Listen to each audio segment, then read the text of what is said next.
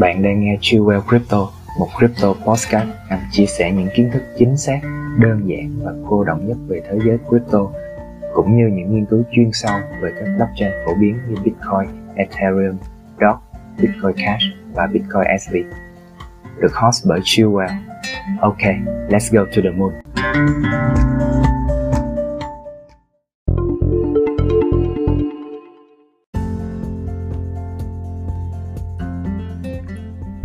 Satoshi Nakamoto là người đã tạo ra và phát triển Bitcoin. Anh ấy đã xuất bản sách trắng về Bitcoin, hay còn gọi là White Paper, vào ngày 1 tháng 11 năm 2008 và khai thác Bitcoin đầu tiên của mình vào ngày 3 tháng 1 năm 2009.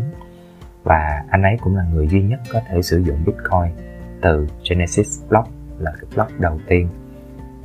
Có một điều thú vị ở đây đó là Satoshi Nakamoto không phải là tên thật, mà chỉ là một bút danh trong suốt nhiều năm thì đã có rất nhiều người tự nhận là Satoshi.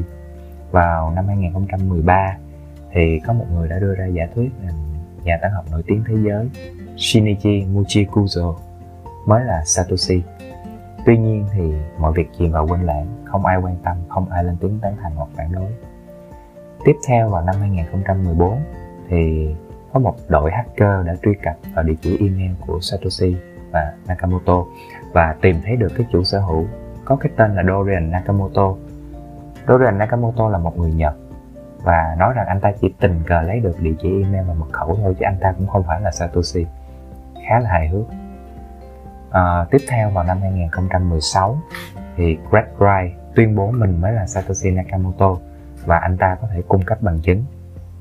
Trong cùng năm đó thì BBC và The Economist là hai tờ báo rất lớn của Anh cũng đã công bố các bài nghiên cứu cho biết là Wright đã ký các tin nhắn kỹ thuật số bằng khóa mật mã được tạo ra bởi Satoshi Nakamoto trong những ngày đầu tiên phát triển Bitcoin.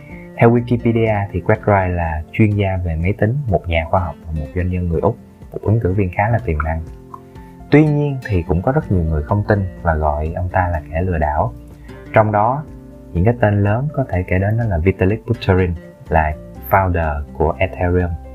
Roger Ver là người ủng hộ Bitcoin từ những ngày đầu tiên và hiện giờ đang là backup của Bitcoin Cash và Peter McCormack là một podcaster. Tới năm 2019 thì Dry bắt đầu kiện những người gọi ông ta là những kẻ lừa đảo và các vụ kiện vẫn còn tiếp tục kéo dài tới ngày nay.